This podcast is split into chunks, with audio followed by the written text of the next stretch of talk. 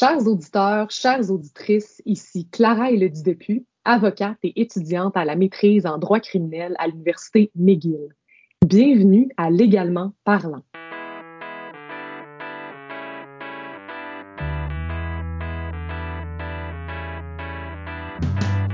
J'ai le plaisir de recevoir aujourd'hui Sandrine Amplement Tremblay. Sandrine est candidate au doctorat à la faculté de droit de l'Université McGill, où son projet de recherche est en partie financé par le Conseil en recherche des sciences humaines du Canada, l'Université McGill et le Centre international de criminologie comparée. Ses études doctorales portent sur la responsabilité de l'État lors d'inconduites sexuelles policières et s'appuient sur des données empiriques provenant de membres de la société civile et des médias. Avant son passage à l'Université McGill, Sandrine a complété une maîtrise en droit à l'Université de Toronto, où elle s'est penchée sur la poursuite et la peine dans les cas d'agressions sexuelles commises par des policiers. Elle détient un baccalauréat en droit de l'Université Laval et a travaillé à titre de réviseur technique pour le service de l'édition de la Cour suprême du Canada. Bonjour Sandrine. Bonjour Sarah. Alors, Sandrine, reçoit aujourd'hui pour nous parler des inconduites sexuelles policières. On sait que ça fait maintenant un peu plus de deux ans que le rapport final de la commission Vient a été déposé. Un rapport, en fait, la commission Vient, c'est la commission d'enquête sur les relations entre les Autochtones et certains services publics. Euh, le rapport de la commission Vient contenait 142 appels à l'action. Il y a d'ailleurs un comité de suivi euh, indépendant qui a été mis en place pour documenter puis évaluer la mise en œuvre de ces 142 appels à l'action. Euh, le comité a conclu que cinq appels à l'action avaient été réalisés de manière satisfaisante et constate qu'il reste encore beaucoup de chemin à faire. Euh, en octobre 2015, donc il y a six ans aussi, euh, on peut noter qu'il euh, y a eu le reportage d'enquête, suite à quoi il y a eu la commission Vient notamment, euh, où plusieurs femmes autochtones de Val d'Or ont mentionné avoir été victimes de violences sexuelles de la part de policiers. Alors, Sandrine, est-ce que tu peux nous expliquer d'abord qu'est-ce que la commission Vient, quel est son contexte? Oui, merci. donc, premièrement, comme tu l'as dit, il y a six ans, le reportage d'enquête a été diffusé à Radio-Canada et faisait état d'une plusieurs cas d'allégation d'inconduite, pas seulement sexuelle, mais notamment de nature sexuelle, contre des femmes autochtones commis par des policiers de la Sûreté du Québec. Donc, à la suite de ça, il y a eu bon, plusieurs euh, personnes qui ont demandé au gouvernement d'agir, notamment via une commission d'enquête, et c'est ce qui a mené éventuellement à la commission Vient. Par contre, la commission Vient a eu un mandat qui était beaucoup plus large que l'inconduite sexuelle. Donc, on s'est penché vraiment sur tous les types de discrimination dans les services publics, qui inclut pas seulement la police, mais les hôpitaux, par exemple. Et euh, finalement, on s'est rendu compte là, euh, que la place de l'inconduite sexuelle policière était très, très euh, cachée. À quelque part dans le rapport, il n'y avait plus beaucoup de vraiment de références à, ce phénomène-là, même si c'est ça qui avait avant tout là, amené la commission à siéger dès le départ.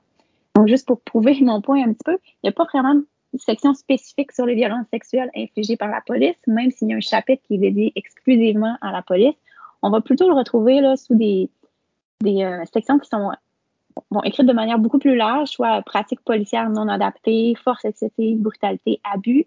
On n'a pas de référence à la violence sexuelle et ça, ça s'explique, bon, notamment par le large mandat de la commission, mais aussi par le fait que les témoins n'étaient pas contraints d'aller devant la commission. Donc, si une femme qui avait subi des abus sexuels à Val d'Or ne voulait pas aller raconter ce qui s'était passé, elle n'était pas obligée de le faire et c'est ce qui fait présumément qu'il euh, y a beaucoup moins de place à la violence sexuelle qu'on pensait peut-être qu'il y en aurait au départ.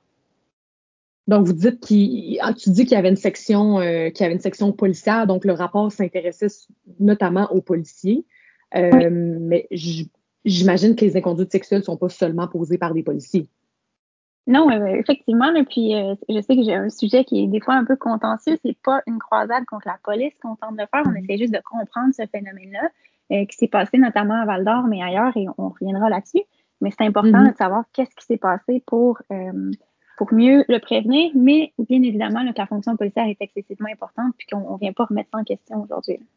Ah ben oui, tout à fait. Puis je pense que c'est important de le mentionner. Euh, d'ailleurs, les inconduites sexuelles, c'est pas un problème qui est unique à la profession policière. Euh, il y avait justement le, le, Centre pour les victimes d'agressions sexuelles de Montréal qui a recensé il y a quelques années que parmi les 200 victimes euh, qui, qui avaient été vues en urgence médicale pour agressions sexuelles, on constatait une hausse de 2% des agressions sexuelles commises par les professionnels de la santé. Alors, au niveau des professionnels de la santé, c'est un, c'est une, c'est un, c'est une problématique également euh, qu'on observe. Euh, on entend souvent parler d'attouchement, d'agression sexuelle, mais je comprends que toi, tu t'intéresses vraiment aux inconduites sexuelles. Euh, qu'est-ce qu'on veut dire par inconduite sexuelle policière? C'est une très bonne question et euh, on a une auteure américaine qui vient nous, essayer de définir un peu plus ça en demandant aux gens qu'est-ce qu'on entend par inconduite sexuelle policière ou même par inconduite policière. Et souvent, on va penser là, au, comportement criminel, bon, à ce qui s'est passé avec George Floyd, donc la nature de l'homicide ou de l'agression sexuelle dans le cas de, mon sujet, mais c'est beaucoup plus large que ça, la violence sexuelle et l'inconduite sexuelle policière on n'a pas de définition claire, mais on sait que c'est une notion de spectre. Donc, il y a des comportements qui sont vus comme étant un peu plus mineurs. Par exemple, ce qu'on appelle aux États-Unis le gender profiling, qui est l'équivalent du profilage racial, mais basé sur le genre. Et ça, c'est un phénomène qu'on a documenté beaucoup aux États-Unis, mais très peu au Canada. Donc, le fait, justement, d'aller arrêter, bon, dans, mon cas, c'est souvent des femmes, là, pour euh, juste avoir une interaction avec quelqu'un pour qui on a une attirance sexuelle, par exemple. Ça, ça, ça fait partie de l'inconduite sexuelle policière, même si c'est loin d'être un comportement qui va être criminalisé. Bon, on a aussi les commentaires déplacés, tout ce qui est de la nature du harcèlement. Euh, ça, on peut voir ça souvent au sein même des corps policiers, entre collègues. Euh, des notions de voyeurisme, par exemple, donc aller euh, devant des maisons ou des résidences universitaires pour voir les gens se changer. On a malheureusement des cas qui documentent ça. Et finalement, on va aller au haut de l'échelle ou du spectre jusqu'au comportement criminel qui, eux, vont inclure l'agression sexuelle et l'exploitation sexuelle, par exemple. OK, je comprends ce qui fait que ce serait vraiment juste une partie du spectre qui, qui, qui serait criminalisée. Les, autres comportements qui sont considérés comme plus minimes ou moins sérieux, euh, comme tu as mentionné, des commentaires déplacés, par exemple, ne seraient pas euh, criminalisés. C'est ce que je comprends? Oui, à moins, à moins qu'on tombe dans la nature du harcèlement criminel, mais un, commentaire déplacé comme ça sur, le bord de la route alors que tu es, contrôlé par un policier, bien évidemment que c'est pas criminel, mais ça va mm-hmm. quand même être euh, inclus dans l'inconduite sexuelle. Tu parles, de, bon, tu nous as parlé, en fait, c'est moi qui ai parlé de, de, Val d'Or, du reportage d'enquête euh, où, où, il y a eu des allégations de violence sexuelle. Est-ce que Val d'Or, c'est le seul cas au Québec où on a rapporté euh, autant d'inconduite sexuelle policière? Où on en a reporté autant, je, pense que oui, euh, c'est vraiment un cas où il y a une forte concentration. Donc, on a vu là, une quinzaine de cas dans la, ville de Val-d'Or et les environs, et on sait que la ville de Val-d'Or, c'est pas très populeux. Par, par contre, c'est pas le seul cas où il y en a eu. Donc, si pour, euh, je, vais faire une petite parenthèse pour les gens qui ont, suivi là, la suite du reportage d'enquête, il y en a eu un deuxième au printemps, pardon, 2016, qui était un peu là, une réaction au premier reportage où d'autres femmes sont venues dire Ah, ben moi aussi, ça m'est arrivé. Et on mhm. s'est rendu compte avec ce reportage-là et bon, les rapports qui ont suivi que c'était pas un phénomène qui était propre à Val d'Or. On en a vu beaucoup aussi sur la côte nord, des allégations d'inconduite sexuelle. Et donc, pour répondre à ta question un peu plus simplement, euh, non, c'est pas le seul cas Val d'Or. Et si on, s'intéresse pas juste là au phénomène qui, qui, a suivi enquête, mais juste aux, procédures criminelles euh, comme récentes, depuis 2021, l'été 2021, si on va juste sur Google, par exemple, pour taper agression sexuelle policier, on voit qu'il y a beaucoup de cas qui sont rendus à diverses étapes du processus criminel, donc soit à l'arrestation ou, euh, à la détermination de la peine. Mais on en a au moins euh, trois, quatre, soit du service de police de la ville de Québec, service de police de la ville de Montréal. Donc, on voit que c'est pas isolé à la BTV ou à Val mm-hmm. On voit que l'actualité judiciaire, finalement, contient plus d'un cas euh, de violences sexuelles commises par un, policier en ce moment. Oui, tout à fait. OK, on sait que c'est, ça peut être d'autres régions euh, au Québec. Euh, est-ce que c'est une situation propre au Québec, les inconduites sexuelles commises par des policiers? pas du tout. Puis, je pourrais avoir une réponse qui est très internationale là-dessus, mais si tu me le permets, je vais peut-être juste me concentrer sur le Canada. Donc, on a plusieurs exemples. Oui, merci. on a plusieurs exemples au travers des années des provinces, des territoires. Donc, c'est quand même un phénomène qu'on voit, je dirais, dans toutes les provinces et territoires, selon, euh, selon mes recherches. Donc, si je peux juste vous faire un, petit aperçu en ordre chronologique, un des premiers événements qu'on a vraiment documenté, c'est une, une commission d'enquête en Ontario pour des événements qui étaient survenus en 1989. Donc, on voit que ça fait quand même certaines années qu'on s'intéresse à ce phénomène-là. Et dans le cas de cette enquête-là, -là, c'était euh, en fait de l'extorsion de services sexuels à euh, des travailleuses du sexe. Donc, le fait de promettre de la protection policière ou l'absence d'accusations criminelles si la, travailleuse du sexe acceptait euh, de s'engager dans des activités sexuelles avec le policier. Donc, il y avait ces événements-là et aussi des, un policier qui euh, exploitait des services d'escorte. Donc, ça, c'était la, première fois peut-être qu'on a vraiment documenté beaucoup ces, des types d'inconduites sexuelles qui sont d'ailleurs différents de ceux dont on a parlé jusqu'à maintenant. Ensuite, si on avance un peu plus dans le temps, en 2013, on a eu un rapport de Human Rights Watch en Colombie-Britannique et ça, on a vu un phénomène qui était quand même assez pas similaire, là, mais il y a des parallèles à faire avec Val d'Or. C'était dans une communauté autochtone et c'était une communauté là, qui était sous la juridiction de la Gendarmerie royale du Canada. Et dans le rapport, il y a une section sur les violences sexuelles et on se rend compte que les femmes étaient souvent, euh, ben, en tout cas souvent, je n'ai pas de statistiques, là, mais il y avait plusieurs cas documentés de viol et aussi de confiscation de sous-vêtements à des fins de preuve. Donc, si tu n'as pas de preuves, c'est encore plus difficile d'aller devant les tribunaux. Et ça, on a vu ça euh, assez, une assez bonne concentration là, euh, en Colombie-Britannique. Puis ça, Sandrine, on parle d'allégations. Donc, ce sont des personnes qui, qui allèguent avoir été victimes d'inconduite sexuelle. Oui. Euh, ce qu'il faut savoir aussi, c'est que c'est difficile pour les victimes d'inconduite sexuelle policière. Donc, souvent, ils, ne vont pas vouloir nécessairement en parler, encore moins à la police. Donc, on n'est pas au stade de, la criminalisation. C'est vraiment des gens qui ont discuté avec des organismes de société civile. OK. Puis si on continue encore un peu dans le temps, puis qu'on avance et qu'on se rapproche de, l'heure actuelle, en 2020, on a eu le rapport Bastarache, euh, qui est un des nombreux rapports qui a été écrit là, sur ce qui se passait euh, à la Gendarmerie royale du Canada. Donc pour ceux qui en ont entendu parler, beaucoup d'allégations d'harcèlement sexuel contre les femmes policières et les minorités policières au sein de la police. Et dans ce rapport-là, on fait état de 131 viols et de beaucoup plus d'agressions sexuelles. La différence ici étant l'ancienne du code criminel, soit que le viol a pénétration et pas l'agression sexuelle. Mais on voit que c'est un phénomène qui est quand même beaucoup plus fréquent que ce qu'on peut penser quand on fait juste regarder l'actualité judiciaire là, et voir un, cas comme ça survenir euh, sur, notre page Facebook ou sur Google. Puis si on continue là, notre, j'arrive à la fin de ma, chronologie. Donc à l'été 2021, on a eu euh, des dénonciations à Terre-Neuve et Labrador. On parlait d'un pattern policier où certains policiers là, de, du corps de policiers, qui c'est pas la, c'est un corps de police provincial, là, mais où les policiers allaient devant les bars à la, fermeture des bars et rencontraient des femmes intoxiquées, s'engageaient dans divers types d'inconduite sexuelle. Ça, on a reporté ça à la T 2021. On parlait, si je me souviens bien, de sept policiers problématiques.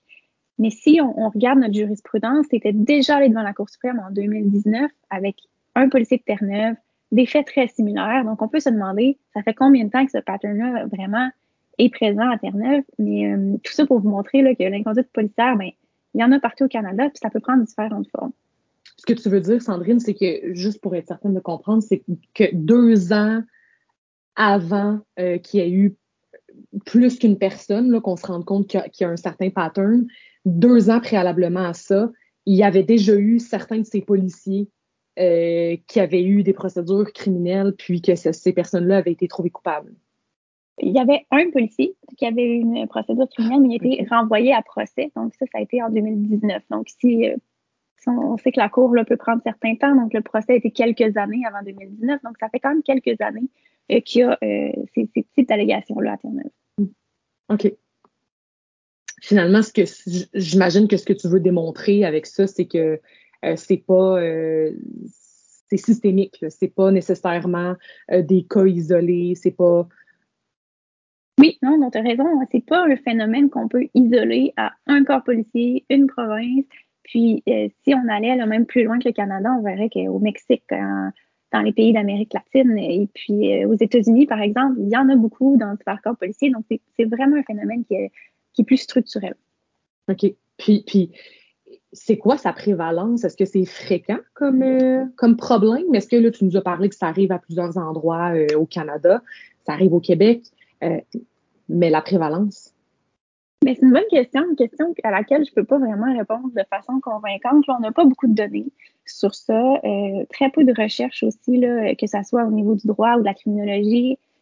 Malheureusement, on est vraiment dans une situation où on peut pas vraiment se prononcer. Par contre, des études qu'on a, la plus récente au Canada était en 2021, donc c'est quand même assez contemporain, et c'était basé uniquement sur l'Ontario.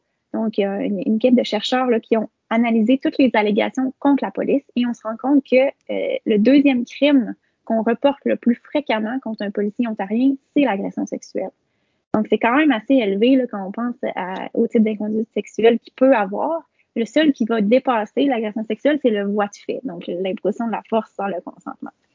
Et euh, si on regarde ce qui a été fait aux États-Unis, parce qu'il faut savoir qu'aux États-Unis, ils ont une pratique un peu plus, euh, qui date un peu plus de collecte de données en matière d'inconduite sexuelle policière, on se rend compte que c'est la deuxième inconduite qui est la plus fréquemment reportée à un corps de police. Donc, on peut supposer que c'est assez fréquent.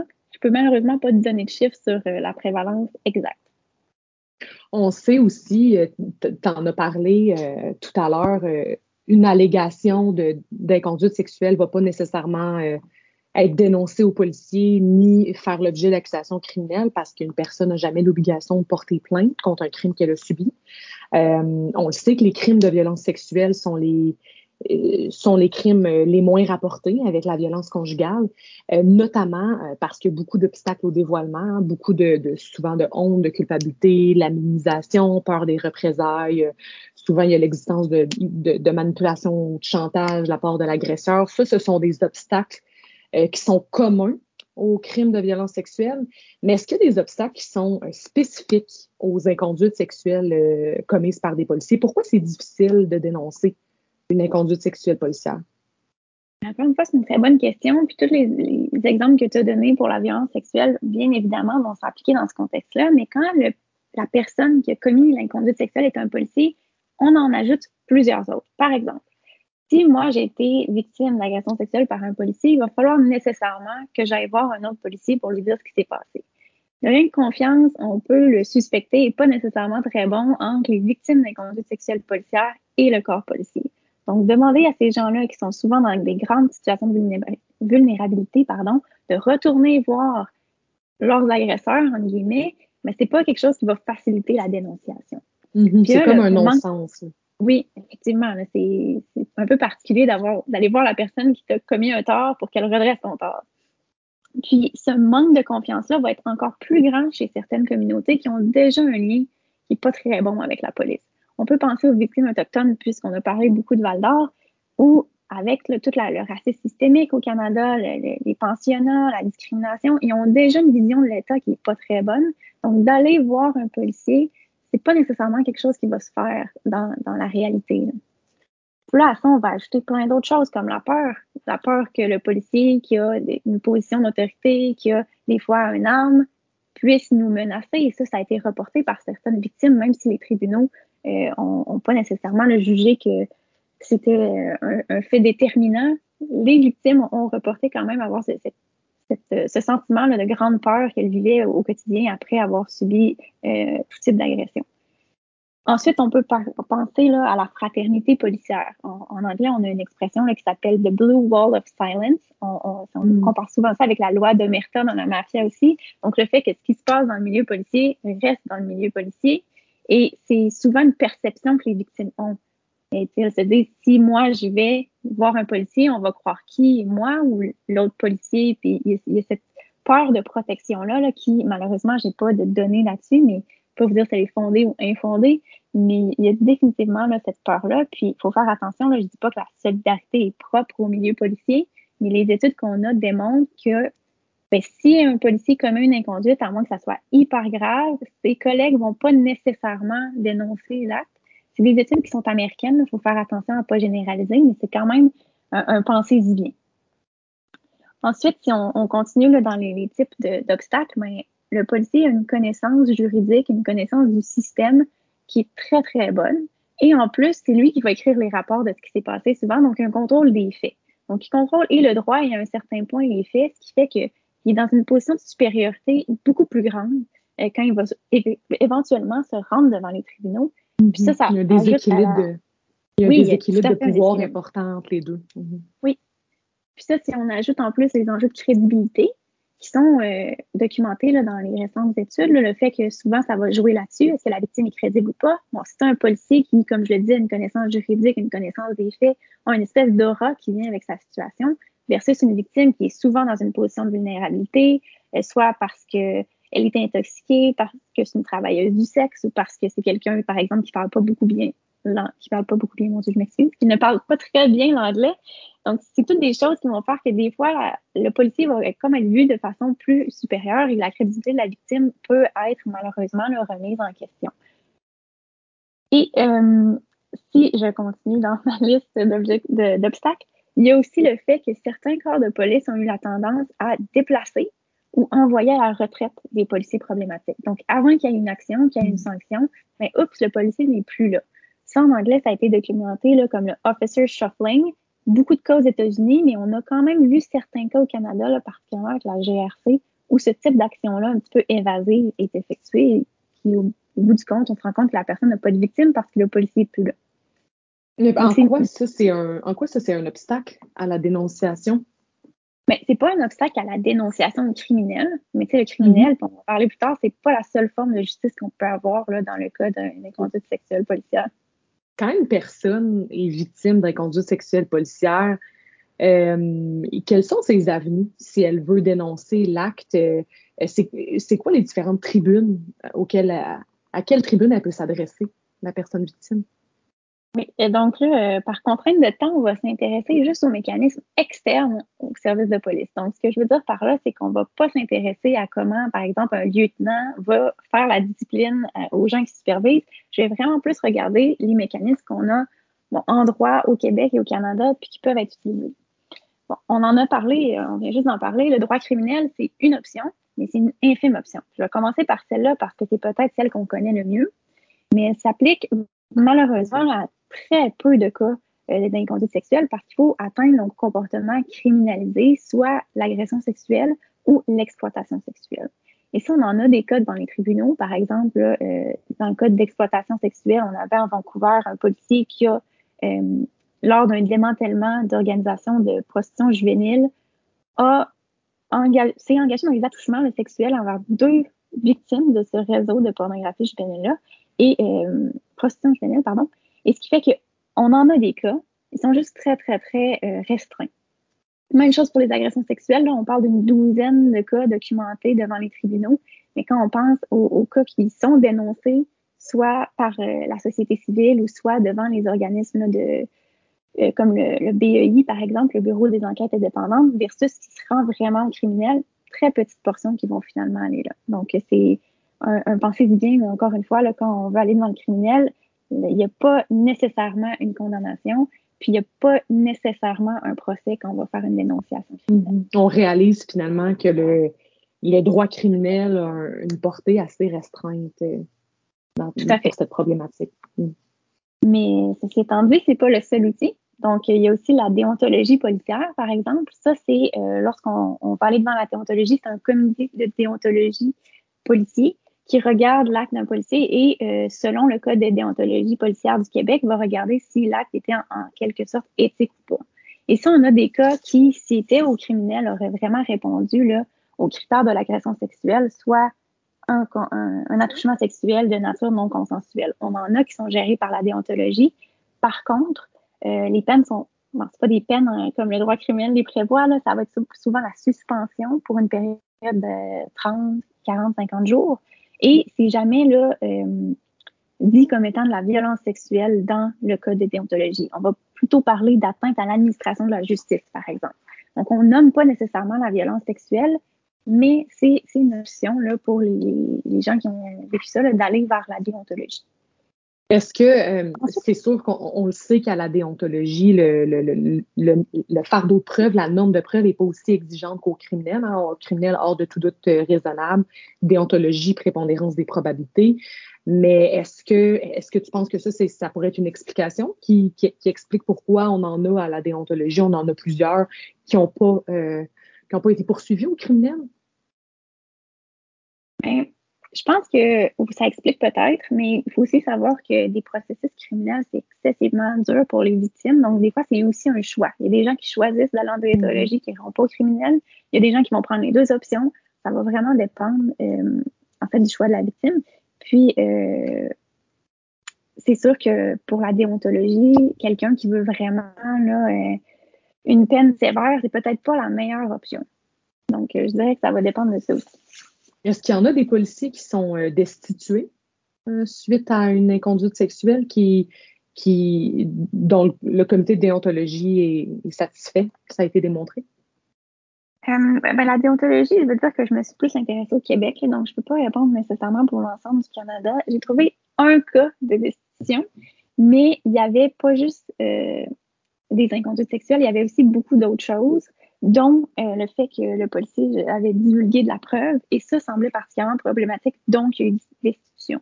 Mais pour les cas que j'ai vus qui étaient plus de nature seulement inconduite sexuelle, il n'y avait pas euh, de cas de destitution. OK, c'était des suspensions.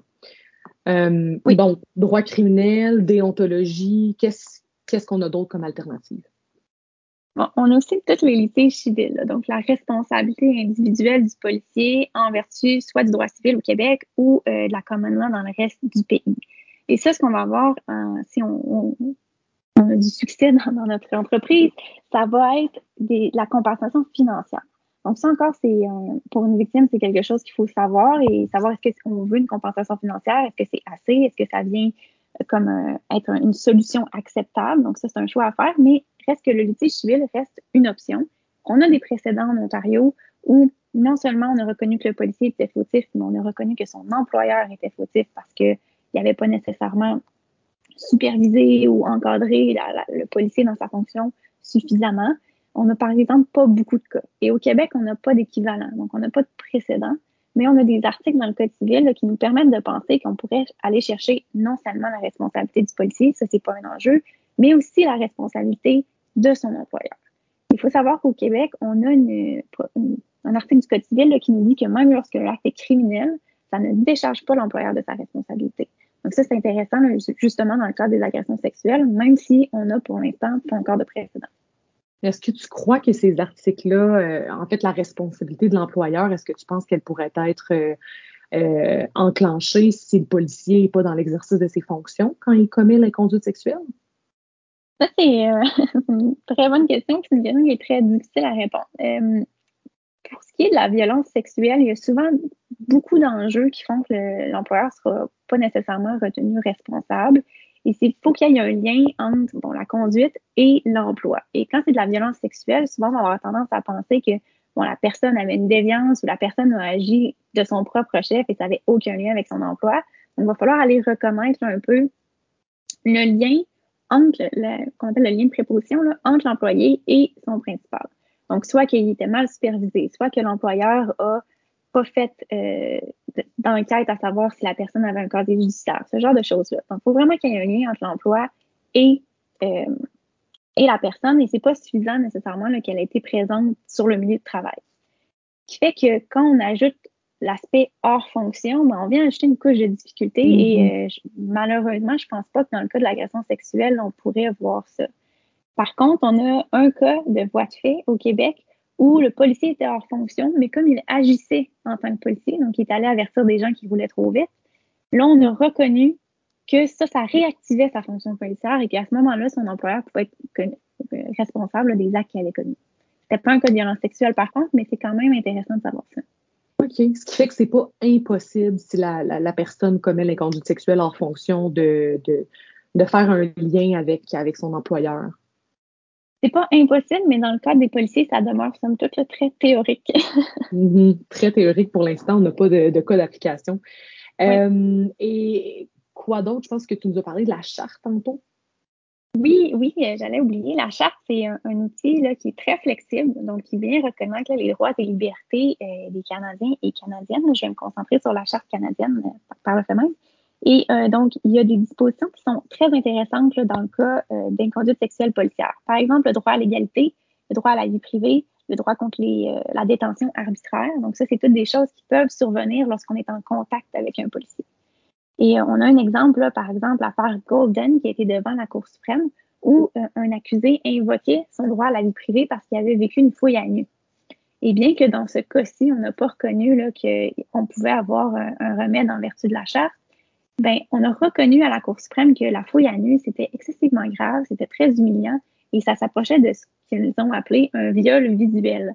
Donc, on voit que c'est très important comme phénomène. Il ne faut pas prendre ça à la légère.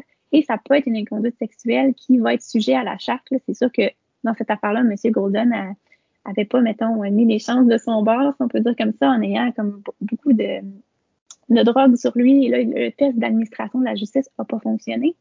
Mais un accusé qui serait peut-être aurait des faits plus en sa faveur pourrait décidément utiliser la charte. Le problème avec ça, c'est que comme tu as peut-être remarqué, je parle beaucoup de l'accusé et souvent la charte, on va l'avoir justement dans le procès criminel. Donc, un accusé va soulever que ses droits ont été brimés, mais une personne ne va pas nécessairement saisir les tribunaux si elle n'a pas été euh, accusée de criminel, du moins pas en vertu de la charte. OK, parce que finalement, il y a beaucoup de droits euh, qui s'appliquent finalement aux personnes euh, accusées. Puis, ce qui fait que si tu n'es pas accusé, tu ne vas pas nécessairement utiliser la charte dans un cas d'inconduite sexuelle policière. Et tout à fait. Ce manque de forum-là a d'ailleurs été reconnu par la Cour suprême euh, dans un cas où justement des policiers avaient mal agi et la personne a décidé quand même d'aller chercher la charte, mais c'est excessivement rare. Hmm. Est-ce que, euh, bon, quand on entend, quand je t'entends parler euh, de ces tribunes, tu nous parles que c'est très théorique au niveau civil, que c'est très rare au niveau de la charte, que c'est très étroit au niveau criminel. Est-ce qu'il y a une perspective de justice pour les personnes victimes de conduite sexuelle policière?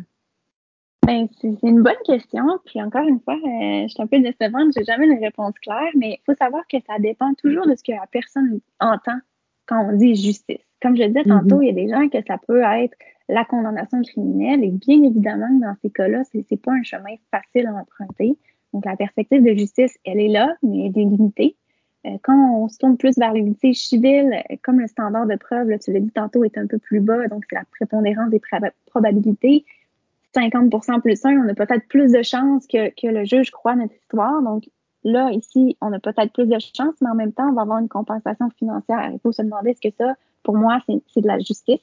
Donc, c'est toutes des questions qu'il faut se poser. Puis, euh, comme on le voit aussi, c'est toutes des litiges qui sont très focusés sur l'individu. Donc, si on veut aller chercher la responsabilité plus systémique du corps policier, ça, c'est pas encore facile. Puis qu'est-ce que qu'est-ce que tu recommandes dans tes études, dans le cadre de ton projet de, recherche de ta thèse doctorale? As-tu des recommandations? Oui, euh, bon, peut-être pas nécessairement dans ma thèse doctorale, mais euh, moi, je recommande d'avoir une approche un peu plus en plus de l'approche individuelle dont on a parlé. Donc, souvent, on va parler là, de l'approche de la pomme pourrie. Donc, c'est un policier qui est problématique, on va le poursuivre au criminel, il est condamné, voilà, le problème est réglé. Mais quand on voit tout ce dont on a parlé, la fréquence, la récurrence chez certains corps policiers, moi, je pense qu'en plus de cette approche individuelle-là, il faut se poser une question sur, OK, comment l'institution, elle, agit? Pourquoi ça survient si fréquemment que ça? Puis qu'est-ce qu'on peut faire pour améliorer la réponse institutionnelle et empêcher d'agir en prévention? Un petit peu, et pas juste une fois que l'acte est arrivé. Ça, je te dirais que c'est ma première et peut-être la plus euh, la plus importante, du moins dans le cadre de ma thèse doctorale. Mais il y a aussi le fait qu'il faut mieux comprendre ce phénomène-là. Comme je l'ai dit au début, euh, très peu d'études au Canada. On se fie beaucoup sur les données américaines. Il faut faire attention à pas tout transposer dans le contexte canadien.